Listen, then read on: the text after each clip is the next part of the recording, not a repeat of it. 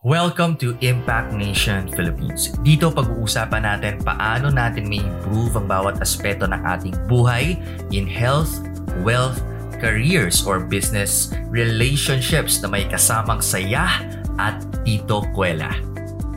Alright. So just for tonight, um, I, I want to serve you with whatever you guys need um, to be served with tonight um, I don't have any expectations, but um, just maybe to show up here, maybe inspire you guys in this industry. Um, paano natulungan ng industry na to yung buhay ko. Um, but more than the abundance that I'm experiencing in my life right now, most especially, paano, kasi if a lot of people have be asking me, what is ano yung mga next level na pangarap ko, ano pa yung mga gusto kong ma-achieve. Just to tell you guys, I don't have any desire right now in terms of lifestyle. I feel like I'm living my dream life already right now. I'm driving my dream car. I'm living in a good, uh, you know, magandang bahay. I'm traveling back and forth in different places, um, inspiring a lot of people. So ito na yung pinaka gusto ko. I mean, contento na ako dito. Maybe the next level dream that I'm working hard for right now is to put up a real facility. Totoong eskwelahan na may building um, so that we'll be able to bring you guys there uh, maybe on a three-month boot camp na merong mga mentor coach. Alam niyo yung ano yung sandbox kung napanood niyo na ano, sa sa startup. Put up a facility like that tapos uh, merong mga mentor coaches na naka-t-shirt din, no? Mentor, mga ganyan. Mentor coaches and hire a real production team na may director, may writer, may producer, be able to document uh, what's going on inside that school and um, put it on the YouTube channel to be like a real reality show. Um, so ganyan, PBB A-Quest Edition.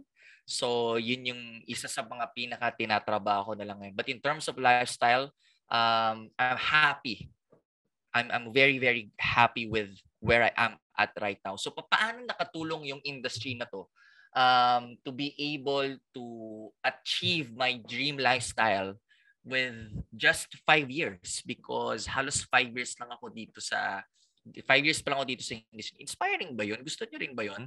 After five years, you're here, you'll be able to say and tell not only to yourself, but to other people as well, I'm contented. I'm good with I'm good with my life right now. All I want to do is to serve. All I want to do is to inspire and transform a lot of people towards abundance consciousness. That's all what I want to do. So thank you so much for reacting, replying in the comment section below. Comment section, no? Parang live ba to? sa comment box, sa chat box below. Yes, yes, same. Thank you so much and appreciate it. So maybe here's what we're gonna do tonight. Um, I'm gonna I'm gonna share you a little bit of my story kasi kung buong buhay yan, no, abutin tayo ng hanggang bukas. Kung okay lang sa inyo, hanggang bukas ako, okay lang. so a little bit of my story. And then from there, pick up um, ano yung mga bagay na na-inspire kayo. Um, ano yung mga questions na meron kayo na probably ito yung pinagdadaanan nyo ngayon, paano ko to na-overcome, and maybe just um, dive deep from there. Would that be okay? Can you see some thumbs up if okay sa inyo yung magiging ganun yung learning session natin for tonight. Thank you. Thank you. Thank you so much. So everyone, take a deep breath. Inhale. Exhale.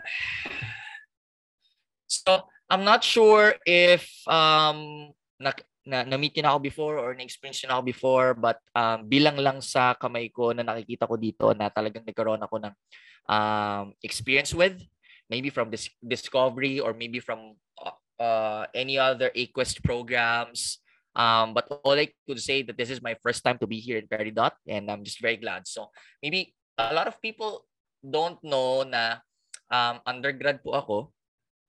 Okay, wala akong college degree. And uh, masasabi ko when I was starting in this industry, lahat ng dahilan para hindi ako maging successful nasa akin na. Okay? Number one, as I mentioned, I'm an undergrad, wala akong college degree. So, Um, di ko alam paano ko mag-uumpisa in the professional world. Um, saan may tatanggap ba sa akin? Number two, I'm a breadwinner. So, sino dito yung mga breadwinner? Type me on the chat box below so that um, malalaman ko lang din. Gusto ko malaman.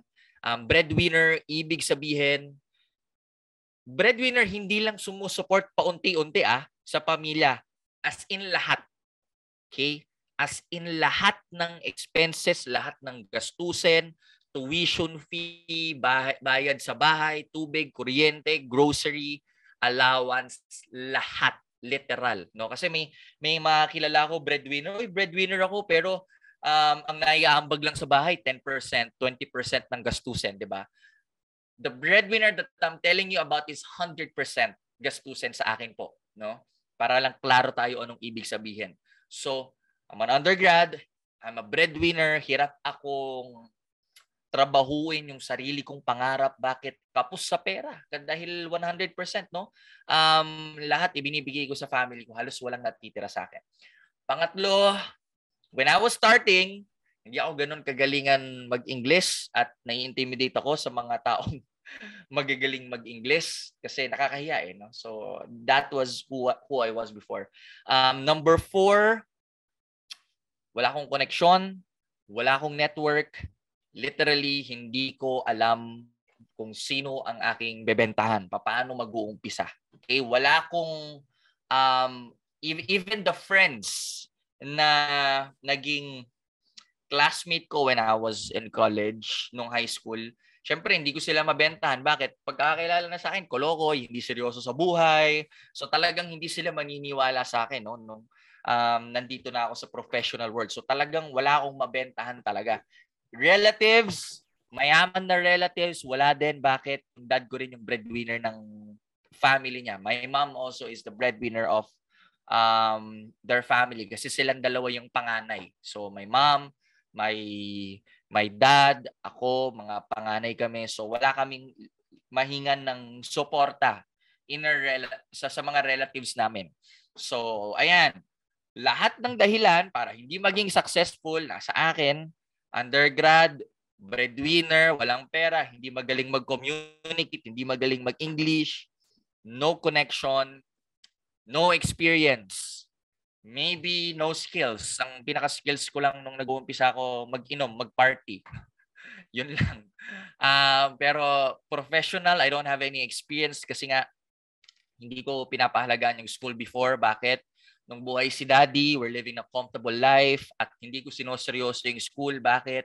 Kasi alam ko, pagka-graduate ko, yung negosyo niya, yun lang din yung mamanahin ko, yun lang din yung gagawin ko. So bakit ko pa seseryosohin? Sigurado namang may future na na naka, nag-aantay sa akin. Kahit na alam ko deep inside in my heart, hindi ko gustong gawin yung ginagawa ng dad ko dahil nakikita ko super stressful. So that was who I was before. Okay? And the reason why um, undergrad ako or di ako nakapagtapos ng college, it's not because I want to, but because I have to. Because when I was third year college, my dad was diagnosed with cancer. Um, and doon ko natutunan na um, importante pala na naka-allocate ng maayos ang aming finances. Kasi kahit gaano ka-komportable yung buhay namin dati, kahit gaano ka dami ang pera ng dad ko before, kahit gaano kaganda yung mga na-set up niyang mga real estate, um, business ventures, ilang buwan lang po sa cancer ubos lahat no? Yung cash reserve niya sa negosyo pinapaikot yan So hindi talaga pwedeng nandun lang yan sa bangko dahil yung labor ng mga tao ay tuloy-tuloy nagtatrabaho, tuloy-tuloy nagpapasweldo. So ubos talaga yung ipon. Kailangan namin magsangla ng mga sasakyan, sangla ng bahay, hanggang kailangan na namin mag-stop ng school ng aking mga kapatid, ng mga kapatid ko. So lahat kami nag uh, nag-stop sa school. So it it it was not only hard for us financially but also emotionally. Kasi yung mga doktor yung nagsasabi na MJ, sinasabi sa family namin, yung dad mo, ilang buwan na lang yan. Alam mo yun, tinataningan ng doktor yung, ano, yung, yung tatay mo. So, syempre ako bilang anak, di ba, masakit tanggapin, hindi ako papayag, kilala ko si daddy, my dad is a fighter, my dad is strong. Um, but that's how life is. Talagang kung oras mo na, um, oras mo na. And of course, it was really hard for us when when he passed away. Um, burol, wala. Wala na kaming pambayad sa kabaong talaga. Natatandaan ko yon kasi kasama ako ng mom ko sa sa pagpili ng kabaong, sa kung saang funeral i ibuburol, i-wake yung yung dad ko. So as in zero, wala na kaming pera. Buti na lang, no, may mga naipong relationships yung dad ko sa Rotary, Kiwanis, nag nag-president siya doon, naging active siya. So yung la yung ano tawag doon, yung ano ba 'yon? Abuloy. Yung abuloy, yun yung pinaka bumuhay sa amin for for ilang days hanggang mailibing si dad. Pagtapos noon, wala na wala na kaming pera. So from from a comfortable house, lipat kami sa maliit na bahay na gaano kaliit. Imagine niyo na lang sa isang apartment na dalawang kwarto, hindi kami nakakakain sa dining table dahil hindi kasya yung dining table sa sobrang liit at sa sahig kami kumakain for several years. That was our life before when my dad passed away. So kung hirap at hirap lang, naranasan ko po yun, no? Na kung makikita niyo yung pictures ko dati, um, wala pa ako sa FWD, payat ko noon dahil bakit? Wala akong pangkain ng dinner. Wala akong pambili ng ulam, literal. Bakit? Iipunin ko na lang yung araw-araw na pinangkakain ko pambayad ng aking boarding house dahil ako'y nagtrabaho sa Quezon City as a real estate agent sa hindi ko napapangalanan basta subsidiary siya ng ano ng ng Ayala dahil sobrang stressful uh, at, at a 21 year old no um wala akong pambili ng dinner to the point na kanin lang yung na-order ko. 10 piso. At hihingi ako ng dalawang sabaw. Sa pares sa paresan yung nakabike lang nakabike. Um yung isang sabaw kasi isasabaw ko sa rice. At yung isa, iuulam ko dahil minsan nakakatsamba ako ng pag nagsasandok si kuya ng sabaw, may mga nalalaglag na laman-laman, taba-taba. So, yun na yung pinagtsatsagaan kong ulam. So, ganun kahirap, ganun ka it hanggang ngayon no, sobrang vivid sa akin ng memories na yun sabi ni, ni Alec, uh, bring back the memories. Why? That was the time that I, I promised to myself that I'd do everything I can so that my family my family wouldn't experience what I'm experiencing right now. Di bali nang wala akong kinakain na pang dinner, basta't maayos silang nakakakain sa bahay. Hindi sila napuputulan ng kuryente, may maayos na internet. Um, nakakapag-aral yung dalawang kong kapatid, yung isa sa high school, yung isa sa college um, hindi man ganun ka-prestige yung binalikan nilang eskwelahan. Importante, makapagtapos sila, meron silang maayos na allowance. So, those are the things that was running through my mind when I was 21. 21 all the way um, 24 years old ako nag-start dito sa industry na to dahil nag-resign ako doon dahil nagkakaroon ako ng alopecia eh dito sa likod ng uh, bago ko nalaman na alopecia siya, actually, napansin ng mga colleagues ko na parang nakakalbo yung likod ng ulo ko yung dito, nagkakapoplat ako. Tapos lumalaki siya ng lumalaki. So natakot ako, kinabahan ako, ano nangyayari sa akin? Mukhang healthy naman ako, malakas naman ako. Di ginugel ko ngayon, no? Poke na sa ulo, lumalaki. Tapos yan, lumabas alopecia. So doon ko lang nalaman na, okay, alopecia pala tawag dito. Ano yung cause ng alopecia? Stress, And then I resigned. Um, nakabili ako ng Toyota Vios. Nag-grab car po ako, no? Nag bumili ako ng sasakyan at pinag-grab ko 'yan. 'Yun po yung kabuhayan ko dati. Sa mga hindi nakakaalam, opo, no, na kaya nag-grab car ako dati, no, at 24 years old. Marami akong naka, nakausap na o Totoy, o oh, bata ka pa, bakit ka nag-grab driver, ganyan ganyan. So it was fun, but during that time, um, naghahanap ako ng mentors eh. Naghahanap ako ng mentors na makakatulong sa akin to you know to to be able to help me speed up my success. Kasi struggle sa akin na lo nung buhay yung dad ko ang dami kong pangarap. Tapos nung itinapon na ako sa sa mundo ng realidad parang paano ko to gagawin hindi walang natitira sa akin. Lahat eh, binibigay ko sa pamilya ko. Paano ako mag-aasawa? Paano ako magpapamilya? Paano ako mag-iipon sa sa pangsarili ko? Paano ko 'to masisimulan? Lahat ibinibigay ko. Ilang taon pa bago makapag-graduate yung kapatid ko? Anim. Anim na taon pa. Di lang taon na ako mag-aasawa, magpapamilya. Paano ko kaya i-figure out na hindi ko sila susuportahan forever because mahal ko rin yung sarili ko, 'di ba? Gusto ko rin may sarili akong uh, naipupundar para sa sarili ko dahil baka tumanda akong single at ayoko 'yun, 'di ba? So looking at looking at um, looking on the internet during breaks, um, pagka nakakauwi ako sa bahay, pagkatapos mamasada, grabe. Pagkatapos mamasada, uh, research research ako, nag-connect ako, nag-active ako sa mga Facebook groups, um, I, I found John Herrera um, and then he invited me to a law of attraction seminar in BGC. Tapos, naisip ko, law of attraction, BGC, this is interesting. Um, kasi isa lang ang taong kakilala kong nagtuturo ng law of attraction na ma- mag-ayos-ayos at may resulta dito sa Pilipinas. Yun ay si Ras Huson. So, I didn't know that they were connected. So, punta ako sa seminar, punta ako sa office sa BGC. That building is Del Rosario Law Office. So akit ako 10th floor. I didn't know it's it's FWD. Experience ko lang cool ng office. Ang stig to ah. Parang ganyan. O ang ganda ng office. Parang pwede kaya ako mag-work dito. Yun yung mga naiisip ko. No? So paano ko kaya makaka-connect dito sa mga taong to?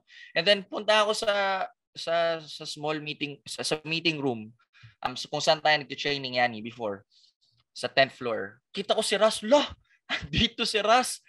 Sabi na si Ras Huso ng ano, ang magtuturo dito. And that was the time na nagka, nag-reconnect kami ni Ras kasi bago ko nag-real estate, I, I worked for him for four months.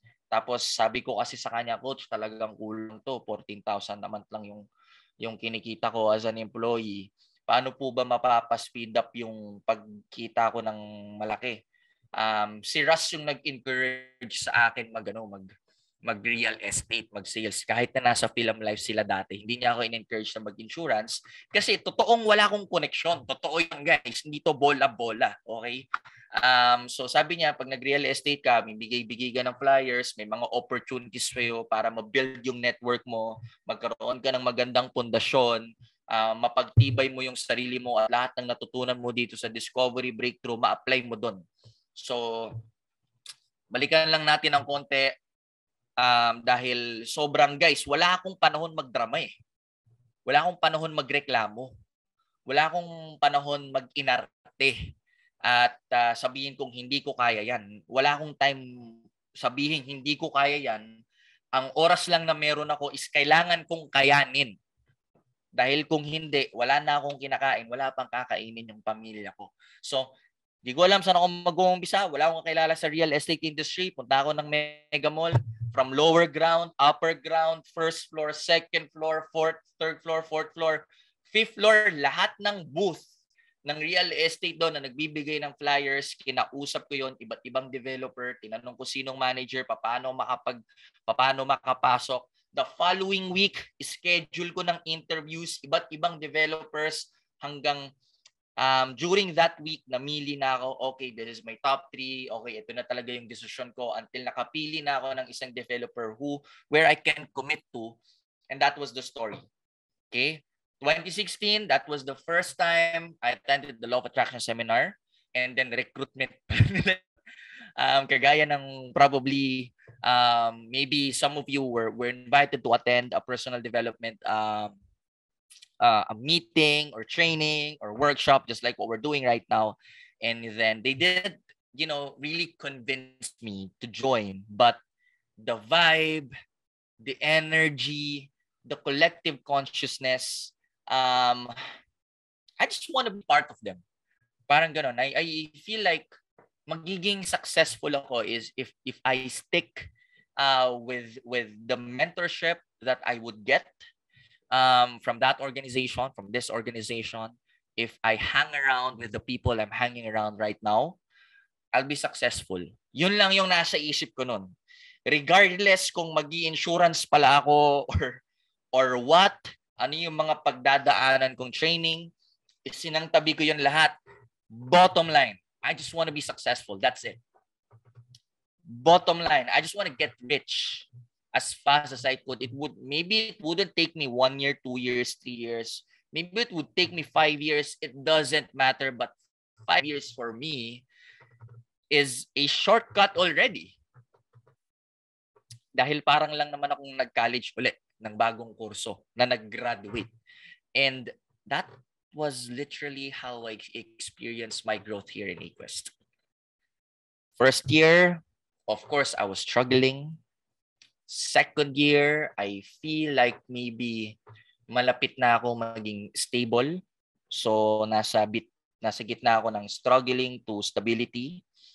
Third year, I feel like medyo stable na ako, no? medyo break even na yung yung needs and wants, hindi na lang needs kundi wants na po-provide ko na rin sa family ko. Um, fourth year, medyo nakaka-travel-travel lang tayo unti-unti. Dito ko na na-experience mag-London, mag, uh, mag-Europe, uh, ma-awardan ng, ng highest APE for the entire AQuest. I did actually what? 3.6 million APE during that year. Um, fifth year last year, um, that was just the the first time like first time kong sa um oh pala nagawa yung 3.6 um fourth year I was focused on leadership. Fifth year ko nabili yung yung first car ko nakalipat ng magandang bahay sa wakas. Nakakakain na kami sa dining table. Um yeah. So that was my story. In uh, in so maybe I'd like to check in. Thank you so much guys for, for reacting on the chat. Aking tulong kasi med, kayo gumagalaw talaga dito sa aking screen but thank you so much. So maybe I'd like to check in um what did you guys learn? What what inspired you? Or maybe you have any questions na nag nag nag-inspire sa iyo para um paano mo na-overcome to? Paano mo to ginawa? Or what was the struggle around and how did you overcome? I'd like to entertain some questions if you have. But of course, I'd appreciate if you share first what inspired you the most and then followed up by your question. So anyone, um, host, please help me facilitate. Tawagin yung mga mag-virtual raise of hands at mag-share because you guys are not moving in my screen. Anyone would like to share, go ahead. Go ahead, Alec. Yon. Let's go, brother.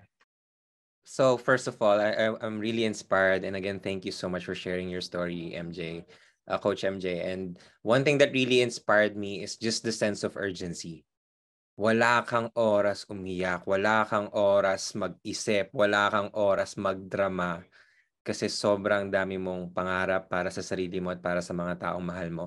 So that is what really um you know, connected with me na when you have that sense of urgency, parang hindi mo na mamalayan bumibilis na rin yung yung yung road mo to success. And that's what I think was really what really catapulted um your success and I'm really inspired by that brother. Sobrang sobrang thank you. And one thing lang siguro na I would like to know more of kasi when you're starting nga na talagang wala kang connection when you uh, go there how how do you expand on that or nag-focus ka ba talaga sa training lang muna talaga and then how are you able to expand your connection to where it is right now thank you so much alec wonderful question um basically for me it's if i would take a look at my time it's 20% training, 8% execution. Um, training that I'd get na when I was in real estate, I never burned the bridge. Um, yung connection ko kay Coach Ross. So like every quarter I staff um, every now and then sa Discovery. Uh, yung personal mastery practice na natutunan ko way back before, hindi pa to ano, hindi pa to silent meditation. We're still doing the six phase full meditation. There's there's a guided um, meditation that we're following during that time. even the journaling, even the the, the audio book. Pagbabiyahe ako pauwi, pupunta ako sa client, papunta sa papunta sa office. I, I have my my my earphones on my phone and just listening to audiobooks and every time I get some valuable nuggets na feeling ko medyo relevant sa pinagdadaanan ko sa buhay ko ngayon, ilalagay, susulat ko siya sa notes. And um, it's it's kind of like that's gonna be my my creed for the rest of the day. So training means it's not only attending or staffing in discovery breakthrough it's not just you know attending different workshops but it's also about taking that responsibility that i need to feed myself every single day so that i'll be ahead of my colleagues because i have to. Kasi um yung yung environment sa, sa sa real estate pag nasa manning kami pagalingan talagang makakuha ng contacts eh. Pagalingan talagang makahatak ng ng ng client sa showroom. Pabilisan magbenta talaga. That that was the that was the experience before. No? Never kong na-experience yung na-experience ko ngayon dito na tulungan na pwede kayong mag-share ng business 50-50. Doon, agawan. Literal. Di baling mag-away kayo, di baling mag-FO kayo each other.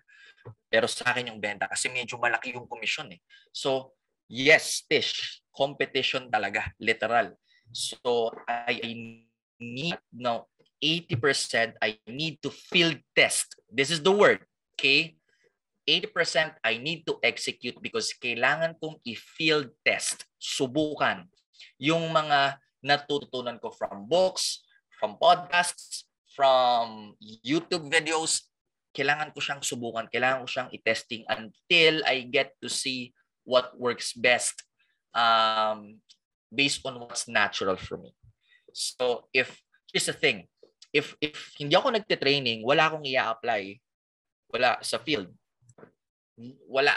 I'll stay stagnant with where I am.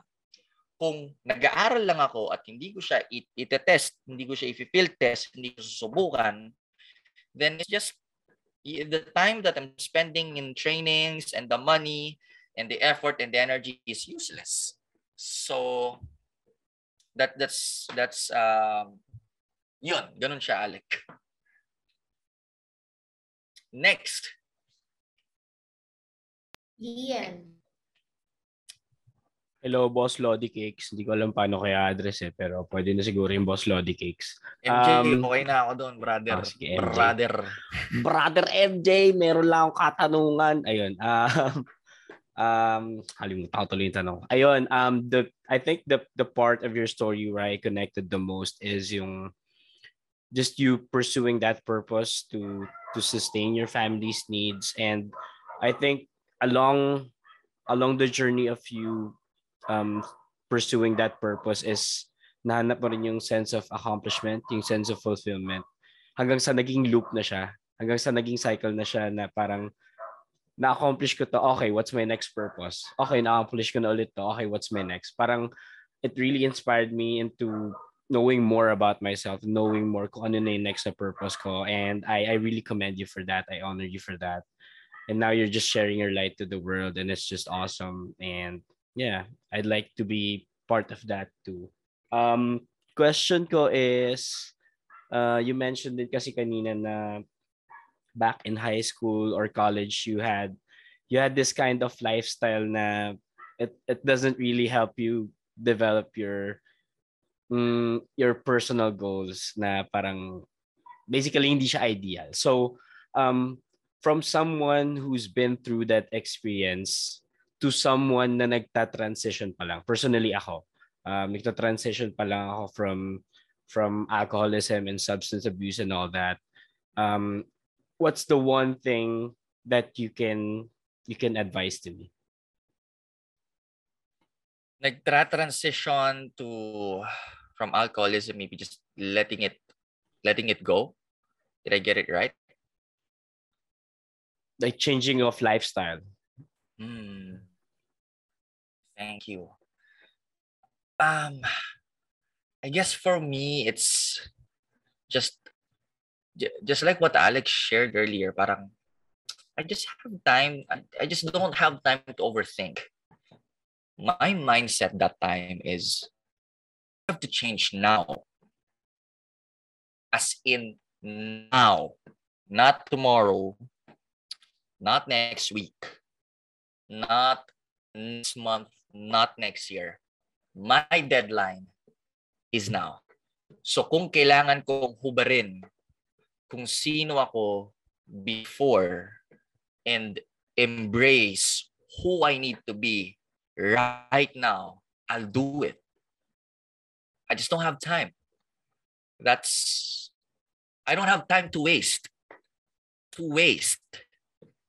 That's that's what's going on with my mind during that time and uh, the good thing is parang parang wala akong wala akong time mag mag mag-analyze na eh kasi ganito yung pagkakakilala sa akin ng ng mga kaibigan ko dati tapos ngayon nasa financial wealth planner ako paano ko yun gagawin? Wala akong time mag-research na eh. Parang what the resources that I have and lahat ng meron ako kailangan ko na tong i-maximize ngayon na. Whatever I could get ngayon na. And then unti-unti kong kailangan i-rebuild your, yung sarili ko araw-araw. If if I'm not able to get the result that I want right now, it doesn't matter as long as I see myself getting better and better every single day.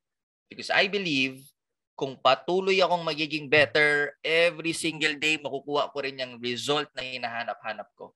I'm not attached with the outcome right now. I just, number one, sige, ano yung natin? Number one, I understood that it would take time for me to get the result that I want. Number two, I understood that I don't have time to waste. I need to let go everything that I need to let go right now and utilize the resources that I have right now, maximize it, and number three, number three, continuously rebuild myself. Kapatid. Thank you, Boss Lodi Kicks MJ Chup mo. Mga chup-chups. Salamat. Thank you so much, Lien. And Coach MJ, how about you, Enzo? Ayun, thank you very much po. Hello, ayan. ayan, Coach uh, MJ, um, na- na-inspire ako and I was able to resonate with your journey. Yan, yung sa journey mo na um, wala ka ng time, di ba? And wala ka na rin halos kinakain as you mentioned. diba, parang ano, as much as possible, gusto mo lang i-conserve yung energy mo towards focusing on something that would propel you to your goals no? And yung yung tumatak sa akin is actually ikaw po wala ka nang kinakain. Kami ako may kinakain pa ako nung hard times ko na nakakapagluga pa ako twice a day. Tapos yun na lang yung bumubusog sa akin yung tubig ganyan no? Before pa nung nung hard times ko and sabi ko nga sa sarili ko there was this moments na your mind functions the best uh, tatlong bagay lang yun for me Uy, sorry, nag, ano, nag-brown out. Kaya ganito yung mukha ko ngayon. Nag-brown out, brother. Ulitin natin. Um, you were able to resonate, so doon ako naputol. Go ahead. Ah, yes po. Uh, I was able to resonate with your journey na, ayun, uh, umabot sa punto na wala ka ng halos kinakain kasi you want to conserve your energy for something that would propel you towards your goal. Ayan. And siguro, naka, ano po ako, naka, uh, relate ako kasi before uh, there was this hard times ko na um, naglulugaw lang ako para makaraos sa isang araw, ganyan. Tapos ang bumubusog sa akin, hindi yung lugaw, yung tubig, ganyan. So, uh, nag-reflect sa akin ulit yung sinabi ko that time sa sarili ko na yung mga moments kung kailan nagpo-function the best yung utak natin is when you have nothing. Yun, yung katulad nung na-experience natin. Pangalawa is when you really want something and you want it to become something. Yung parang ganun. So, uh, yung question ko naman po for you, Coach MJ, is what are those five or more questions you always ask someone, coach or mentor, you wanted to network or you wanted to get connected with po? Parang best questions that you ask them if you want to connect with them. Ayun po. Thank you. Thank you. And tama ba si Enzo to, no? Thank you, brother Yes, Enzo. Tarong na yun. Um, guys, sa totoo lang, chit chat. ah, naaral niyo na ba yung chit chat? Yun lang. Uh, kasi halos four, year, four months din ako nagtrabaho kay Coach Ras. So, naaral ko yung chit chat. Bakit? Dahil tinitraining niya akong seminar manager dati. So, lahat ng tinatawagan ko to enroll people, mga leaders, um, chit chat. So, alam nyo, sa totoo lang, buti na lang nag-ano ko, nag, nag-aral ako, nagtrabaho kay Ras ng apat na buwan bago ako nag-real estate. Kasi, uh, gamit na gamit ko yung chit-chat eh sa mga events, sa mga networking. Hanggang ngayon, wala akong ibang ginagamit kung hindi chit-chat. Okay? That was the entry point. Entry point lang naman yun eh, para makakonect tayo, para maka-network tayo eh. Chit-chat. Pangalawa, um, wala akong, you know, masyadong, wala akong masyadong tinatanong eh. It's just that maybe it's not the question, but maybe the values or the qualities that I want to share with you, Enzo, and for each and every one. I always humble myself down to let them know na I'm not better than them. Right off the bat, I don't pretend to be. Um, I know, syempre, mas mayayaman sila dahil mga kliyente ko sila eh. Di ba? Sila kami bentahan ko. Ako yung nangangailangan. Di ba? So, during the chit chat, nag-connect na, nalaman niya yung story ako, nalaman ko yung yung yung storya niya. Number two is just honesty. Just be honest. Na sir, ito, nagbibenta ako ganyan. Sige na po, kumuha na po kayo. Makakatulong po ito sa inyo dahil wala naman po kayong pinaglalagyan ng extra pera nyo. At ganito lang naman po yung monthly. At ganito lang naman po yung down payment. So, mas magandang hedge to sa sa savings nyo kaysa sa bangko. Yun, ganun lang kasimple. Um, makakatulong din po to sa family ko. Maraming salamat po kasi nagpapaaral po ako ng dalawa kong kapatid. Uh, to be honest. Um, so walang technique yun eh. Uso ba? Na, you know, mag, maging open, vulnerable, maging honest, and magpakatotoo. No? At um, pangatlo, so chit-chat. Pangalawa, yan, essence, um, authenticity, honesty. Pangatlo, nagpaparo lang. Pangatlo, it's love language. So, yung love language, matututunan niyo yan sa discovery ng mas malalim. Um, dahil paulit-ulit ako nagdi-discovery nung nagtatrabaho kay Ras. So gamit na gamit ko sila language. Affirmation, punong-puno ng affirmation yung mga client ko lagi. Yun nga yung ginagamit ko sa manning. Pagka, di ba, papasok tapos may boot. Tapos, imbes na magbibigay ako ng flyers, eye to eye contact muna yan. eye to eye contact muna. Siyempre, papacharm tayo ng ngingiti. Tapos, wow sir, ang ganda naman ng sapatos nyo. Check nyo po yung scale model namin dito. Meron po aming bagong project dito sa BG. Ganun lang. So, sinasabi ko na yung mga tonto ay mga nasa real estate. Um, love language, affirmation, um, gifts, ano ba naman yung ensaymada na mura na dadalhin ko, yeba cake, or kung simpleng ganun, na-appreciate ng mga ng mga kliyente yun eh. Oras, I spend time to the people na medyo strategic tayo. No? Siyempre, mag spend time ako dun sa mga taong feeling ko medyo closeable na. 'Di ba? I spent time um, before sales and after sales. So, oras, um, service, Diyos ko, alalay na kung alalay. Bit-bit bag, tulong, bukas pintuan, anong kailangan, host, mag-host sa birthday party, sa debut. Sige, ako pupunta dyan. Kailangan ng singer. Sige po, ako na po kakanta. As in, para kung parte ng pamilya nila. Ganon. Ano pa ba? Service. Um, touch. So, appear, appear. Ganyan. No? Siyempre, hindi ko mahag dahil yung mga hawak-hawak, no? yung mga um, yung awareness nila hindi kagaya ng sa atin. So, ganyan. So, yun lang tatlo, kapatid. So, Ayib, thank you very much po. openness, Panalo na tayo dun. Sobra. Walang walang technique na mas magaling doon kasi pag sinabi mong connection, hindi naman to mind level or brain level, heart level to kaya nga connection. Yun. Thank you so much, Coach.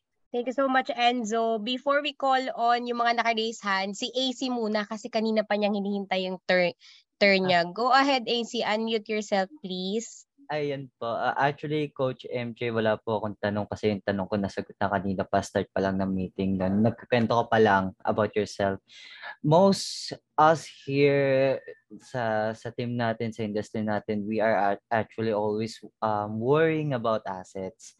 And then bigla kang bumanat ng law of attraction. Biglang bigla ako na pa ping biglang biglang bungat sa akin yung law of attraction because law of attraction is mo is probably um, spreading your positive energy to your surroundings for the negative energy comes in. And yung negative energy na yun are the people who have doubt, who have doubt, who have questions about how how you became like that a person.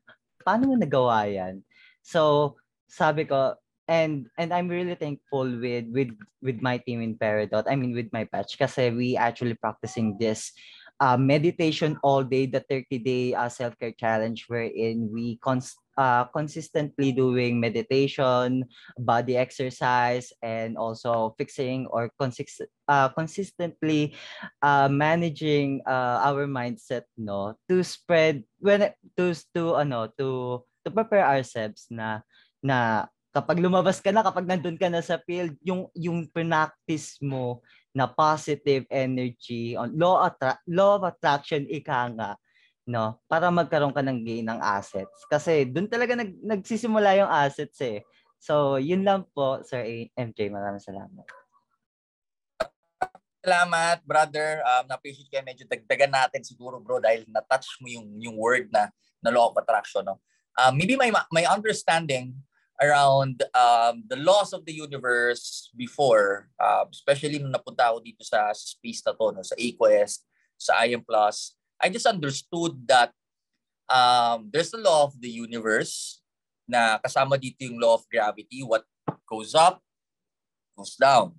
So, merong law of attraction, law of vibration, and all of these laws, uh, maybe for me, I understood na kesa, para bang, para bang sa dagat eh. If, would I rather swim against the waves or would I just allow myself to be agusin lang ng alon effortlessly. And it's it's also understanding that positivity also it's not just forcing yourself to be positive and just shrugging off the negativity the, the the negative emotions that you're feeling every single day. But it's also acknowledging it releasing it responsibly and allowing yourself to rebuild. Um dahil meron naman talaga meron tayong puso eh na hurt tayo na disappoint tayo. So for me it's also acknowledging okay i'm hurt. Take a deep breath. How can i let go? How can i forgive? How can i move forward right away and allow myself to rebuild. And positivity will just emerge because i'm congruent with what i think with what i feel and with what i say. It's it's a day-to-day practice. And with the practice that you're having right now self-care challenge in Peridot, amazing. Keep doing that and just allow yourself to discover more of you every single day so that you'll be able to in- expand your awareness and catch yourself whenever you are feeling bad not not so good and allow yourself to acknowledge that feeling release it responsibility eh, responsibly and allow yourself to rebuild so yeah thank you thank you ac Thank you so much, guys. How about you, Coach Yanni? So, MJ, I'm so inspired by your story all the time. Um, that's why I invited you here kasi alam ko that a lot of breadwinners here and members of Peridot will actually relate to what you've gone through. No, no excuses talaga. So, sobrang inspired lang ako right now na parang especially for people na hindi naman ganun kabigat yung dinadala, no? Parang, what's your excuse for not, for delaying your success, no? So, nakaka-inspire lang yung level of urgency that you had, even until now. Kaya pala, no, whenever I message MJ, MJ, paturo ako nito, oli ka na, taw- tawag na tayo ngayon na. No, sabi ko, wait lang naman, no, wait lang, ganyan. Tapos siya mismo, sige, tawagan na kita, ayusin na natin, gawin na natin yan, done agad. Um, no wonder you have the results that you have right now because of your level of urgency. Um, siguro yung question ko, and maybe this is for everyone, no? I'm checking your Facebook page. And let, uh, si, si MJ kasi, even six years ago, he's been documenting everything. I remember um, when we got to know each other, 2018, 2019, MJ, parang ang joke pa nila sa'yo, grabe si MJ, sa coffee shop lang yan nagbi-video. Kahit ano na lang contents, nagla-live parate. As in, yung binangko niyang content, sobrang dami. Talagang walang excuses, post lang siya ng post. I guess, I also want you to I, hindi naman question but also inspire others to start documenting their lives. And alam mo yun pa, parang looking back when I, I'm looking your your videos right now eh ang layo pwede mong pagtawanan yung sarili mo and yet 'di ba? 'di ba? Totoo naman be oh, check niyo sa MJ Aguilar na page 'di ba? Pwede talagang pagtawanan no? And yet continuously hanggang ngayon you still have that level of consistency in creating contents So, yung digital assets mo sobrang lawak talaga. So, yeah, inspire others also to start doing that na wag silang ma-attach na so, kailangan sobrang ganda agad, kailangan perfect agad yung mga contents nila before they start creating. Yeah. Salamat yan, ya. Baka i-search nila yung video ko. Ayoko nang panoorin eh. Nakakambira.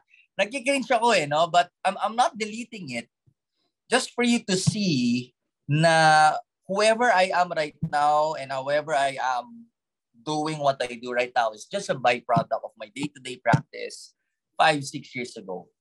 So if if we're we're we, have some fears, doubts that the contents that I'm putting out is not good enough, it's normal. Dahil kulang pa tayo sa experience. So paano mas magiging quality yung contents natin, then you just have to practice every single day. You just have to post every single day and crush that not good enoughness. Because as you expose yourself out there, social media, that a lot of people would see you, nagiging numb ka at wala ka nang pakialam sa sinasabi ng ibang tao sa pangbabash or whatever kasi sanay na sanay ka eh. Mas naiintindihan mo, mas nagmamature ka na ah, ganun lang talaga magkaiba lang talaga kami ng paradigm, magkaiba lang talaga kami ng mindset, kaya sila nagagalit, hindi kami nagkakaintindihan. That's just how life works. And I'm not, you know, offending them. They are offending probably themselves because maybe they are, maybe not, I, I don't want to put the word envious or jealous because you can put yourself out there with so much courage. But never ko naman na-experience na nakamit ako ng successful na tao na pinut down ako at binash ako eh. Never the only people na nagbabash sa akin pag tinignan mo yung social media nila are the people who are hiding on a different uh, DP, on a different profile picture, on different name. Um, yun lang yun. But successful people never had the experience. They, they, they put me down. Uh, pinahiya nila ako. In fact, they would they would give me a feedback na makakatulong sa akin in a very respectful manner. So, kung natatakot ka na may mangbabash sa'yo, isipin mo na lang, these are people who are maybe they, they just want to be like you. Or maybe they're hurt as well. The, the, they're mad because they feel na wala silang magawa sa sitwasyon nila and they'll just rant on the people who are inspiring like you. Okay? So, again, if feeling mo hindi pa quality yung ipopost mong content, ganun talaga. Totohanan lang, no? Dahil bago ka pa lang eh. Nag-uumpisa ka pa lang eh. 'Di ba? Darating din yung time na ayaw mo nang tignan yung yung content mo kagaya ko nung 5 6 years ago. But hindi ko to dinidelete para magsilbing inspirasyon sa mga taong nag-uumpisa kagaya ninyo na hindi ako pinanganak ng boom, eto na ako, na nagsimula din ako kaya nyo kung nasaan ko ngayon. Yun lang.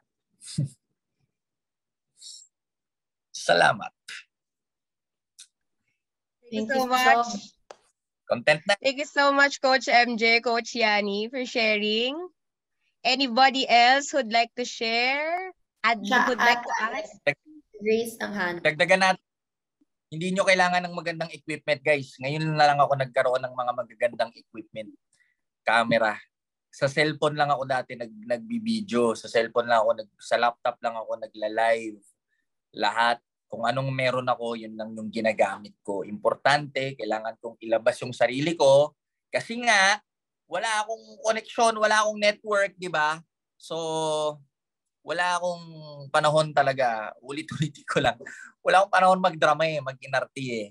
Kung sinabi sa akin ni mentor, sinabi sa akin ni leader, kailangan ko mag-post ng videos, kailangan ko mag-live, kailangan ko mag-build ng community, gagawin ko na lang. Kasi wala eh, kailangan kong gawin eh. And masasabi ko sa inyo, it's paying off. It's it's it's giving me so much income, not only in FWD, but the brand deals that I'm getting. Kasi hindi ko na lang natutunan yung pagpo-post at pag-create ng content eh. In a way, naintindihan ko how to market, how to convert leads, how to generate leads from the brands that I'm working with. And they love it. That's the reason why probably I could charge six figures um, on, on videos, on brand deals. Kahit wala tayong manager or what, tumutulong. Um, they just want to work with me because because I understand how marketing works, how how sales works. So at the end of the day, it's it's you executing, training every single day. That's the point. Yun lang. Thank you so much, Coach MJ. How about you, Cha? What's your question and your biggest learning from Coach MJ?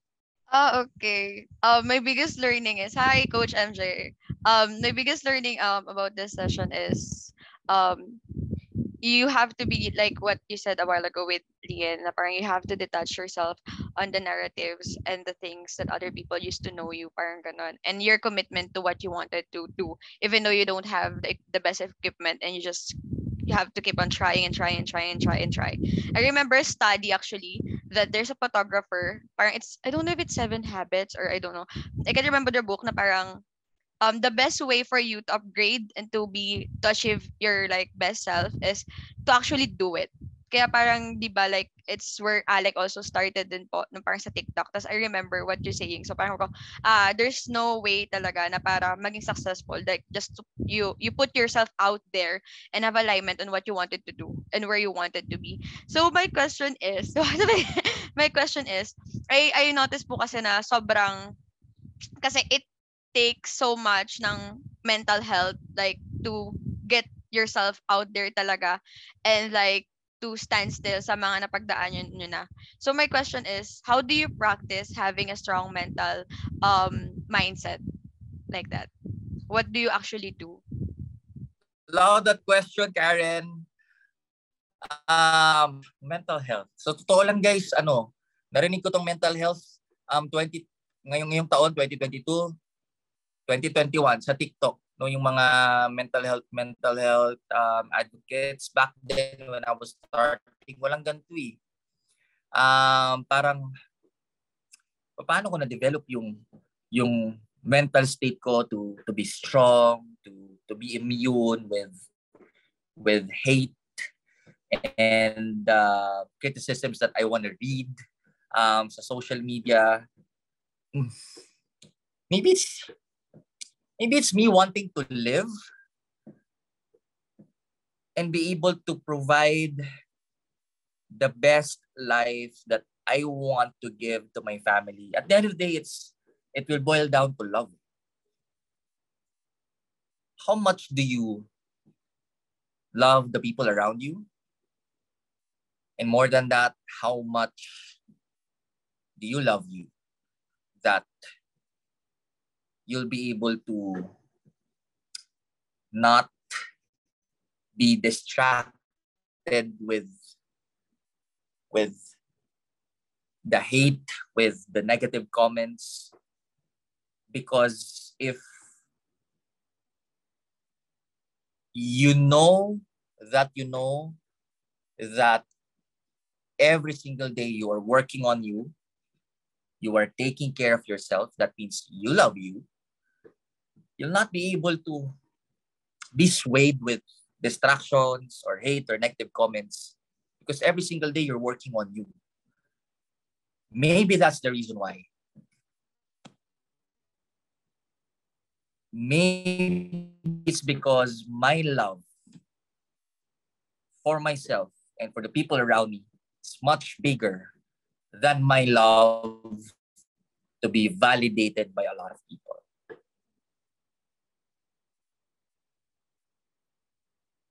It's just like, bahala kayo kung anong sasabihin nyo. I'll just do what I have to do every single day. Because I know this is what I have to do. This is what I need to do. This is what I want to do. So fuck you all. so thank you. Thank you, Coach. Thank you, Coach MJ. Thank you so much, Cha. How about you, Sweet? Daming, daming dumadating na questions for Coach MJ. Benta natin ah. How about you, Sweet? Ayan, so hi Coach MJ. Ayan, so ang I really really admire your perseverance and nasabi na nila halos lahat ng mga uh, nakapagpa-inspire sa akin and you're just really an action taker and uh, you're doing things despite of the odds. Um, my question is, as a fresh graduate din ng Breakthrough is, uh, what was your biggest breakthrough? And also another is, ano yung legacy that you want to live in this, ano, in this world? So, yun lang. Kung ganito pang ano ah, Miss Universe to ah. Um, what was the biggest breakthrough? So, totoo lang, hindi ko maisip uh, what what's the biggest breakthrough I've experienced in my life. I just feel like every single day is a breakthrough to me. Uh, the fact that I'll be able to wake up and do what I love, speak to you guys, be here in Nueva Vizcaya, see lives being transformed through this weekend discovery. Every single day is a breakthrough to me. The fact that I'm able to speak in front of the camera and post contents, inspire a lot of people, it's a breakthrough to me. Um, the fact that I was able to, you know, talk to Mark and Anzalet or talk to talk to you guys, breakthrough to me because daming taong walang makain, eh, di ba? Daming taong even when I was starting, parang ang daming taong walang trabaho pero never ko na-experience ng limos. That was a breakthrough to me. So, what was the biggest breakthrough in my life? I don't know. It's just I treat every single day as breakthrough and I maximize it. And then, ano nga yung second question? ano yung legacy na gusto mong iwan? legacy na gusto kong iwan dito. I just want people to believe that whatever they want, that whatever they want to do, they can. Regardless of paano sila nag-umpisa, um, saan sila nanggaling, marunong mag-English, may kakilala, graduate o hindi, they can. Because binigyan tayo ng soul ng Diyos ng lahat. Maybe tayo buo yung wala tayong kapansanan, di ba? Buo yung katawan natin. That was a gift already. So what is the reason why you can't? What's the reason why you're still buying the drama, the story that you can't? You can. So that was the legacy. That's the legacy that I want to live in this world. Hopefully. Thank you, Coach MJ. Sa'yo na yung Corona. Ikaw na Miss Universe. Thank you so much. Thank you so much, Sweet. How about you, Tishy? Ayan. Okay ba ako? Naririnig ba ako? Kasi ano eh, lag talaga ako. But, ang masasabi ko lang, ayos, brad. hindi, kidding aside. Ah, ang dami ko talagang natututunan dito kay MJ. Sobrang inspiring na tao nito. And, di ba ako naglalag? Anyway, kahit di kayo gumagalaw, ano, MJ, sobrang dami ko talaga natututunan sa'yo every time that you're talking to us. Kasi sobrang puro real talk. Wala nang drama, wala nang paligoy-ligoy pa. Ano ba talagang gusto mo? Saan ka ba nanggagaling? So, what's the reason to have a lot of excuses in life if malaki pala yung pangarap mo? Yan talaga yung uh, nalalearn ko every time that you're talking to us. And just to really make it short, no, ang natutunan ko sa'yo for tonight is really do what you love and come from love always. Come from love when it comes to your purpose kasi ang purpose mo is to really provide for your family and for you to have a better future and come from love in terms of serving other people in terms of the business and always come from love even if yung makausap mo may galit sa'yo. So, what the hell, di ba? So, wala ka na lang paki sa kanila because you're always coming from love and I realize na love is really a powerful virtue kasi if there's no love, if hindi kayo minahal, for example, ni Alec, yung mga kasama ni Alex sa bahay, 'di ba? Kung hindi niya kayo minahal, wala kayo dito, 'di ba? And MJ showing love to people like us na yung most of us hindi pa niya nakikilala. That's actually a form of love. So thank you ano uh, Sob kasi wala wala akong tanong. Gusto lang kita talaga i-honor kasi hindi ko talaga alam yung life story mo pero nakaka-inspire. Parang ano para akong binatukan talaga na parang naisip ko ano bang excuse mo para hindi mag-playful out in life. Kasi you have all the resources naman. We all have our resources. And we didn't, ako honestly, wala kasi akong pinagdaanan na ganun. But hearing that kind of story na sobrang grabe talaga. Mangiyak-ngiyak na naman ako. Parang everyday na lang umiiyak ako. Pero thank you so much, MJ. Kasi nakaka-humble talaga yung story mo, where you came from. And the results that you have right now, sobrang deserve, sob. Sobrang deserve na deserve. So yun lang. Thank you. Maraming salamat, Tish. Um, I appreciate that and uh, I receive. Thank you so much. Um, hindi simple lang yan. Alala nyo kanina nag-umpisa ako lahat ng rason para hindi ako maging successful na sa akin na simple lang ang solusyon dyan. Hindi ka napagtapos ng college, undergrad ka, mag-aral ka para maging magaling ka. Aralin mo yung mga kailangan mong aralin para gumaling ka.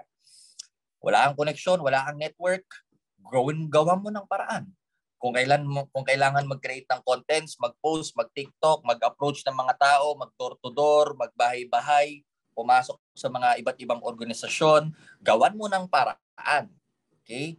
Kung di ka marunong mag-English, mag-practice ka. Um, actually as as as the head coach of um, A7, Abundant 7, sabi ko kay Coach Gina, Coach Gina um,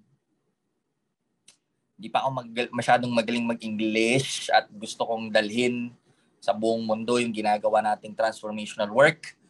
Starting from now, I'm gonna speak straight up English with you and during every meeting in A7. So, gawa ng paraan. Di ba? Um, walang pera, gawa ng paraan. Lahat magagawa ng paraan. Yun lang. Thank you! Thank you so much, Tish. And for our last realization and last question, may I call on Mr. Alec Cuenca. Uh, dag, dagdag ko lang, alam ko nag, nag-share na ulit ako kanina, pero grabe, parang dal, punong-puno ng learnings kahit mula talaga sa tanong and hindi lang ako yung natuto talaga, pati yung mga tao dito na inspire.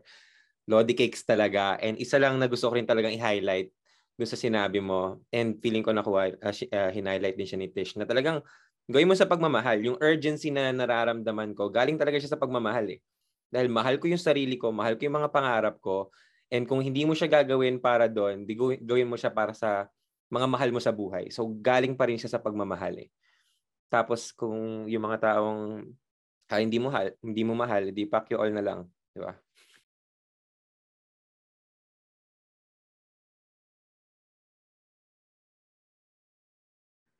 Grabe naman po yung uh, si Alec ko. Paano naman pag mahal ka, hindi mo lang talaga minahal? Paano naman sila? Grabe ka.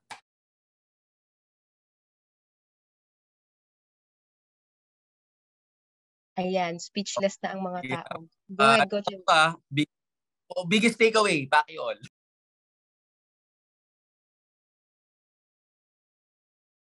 Gusto ko lang din idagdag, no? Kasi ang ganda, hindi. Ito ah, nagbibiro, maganda yung natawanan tayo. Pero totoo kasi, if hindi siya nakakatulong sa mga pangarap, ayun yung natutunan ko sa MJ. Kung hindi naman siya nakakadagdag para sa papa, sa sa progress mo, di Pacquiao talaga. Ay, sorry, recorded pala. Pero alam mo yon kung hindi siya nakakatulong para sa pangarap mo, para sa mga mahal mo sa buhay, para sa pagmamahal mo, para sa sarili mo, iwan mo na. Iwan mo lahat, di ba? Para focus ka lang sa mga mahal mo talaga. Thank you, thank you.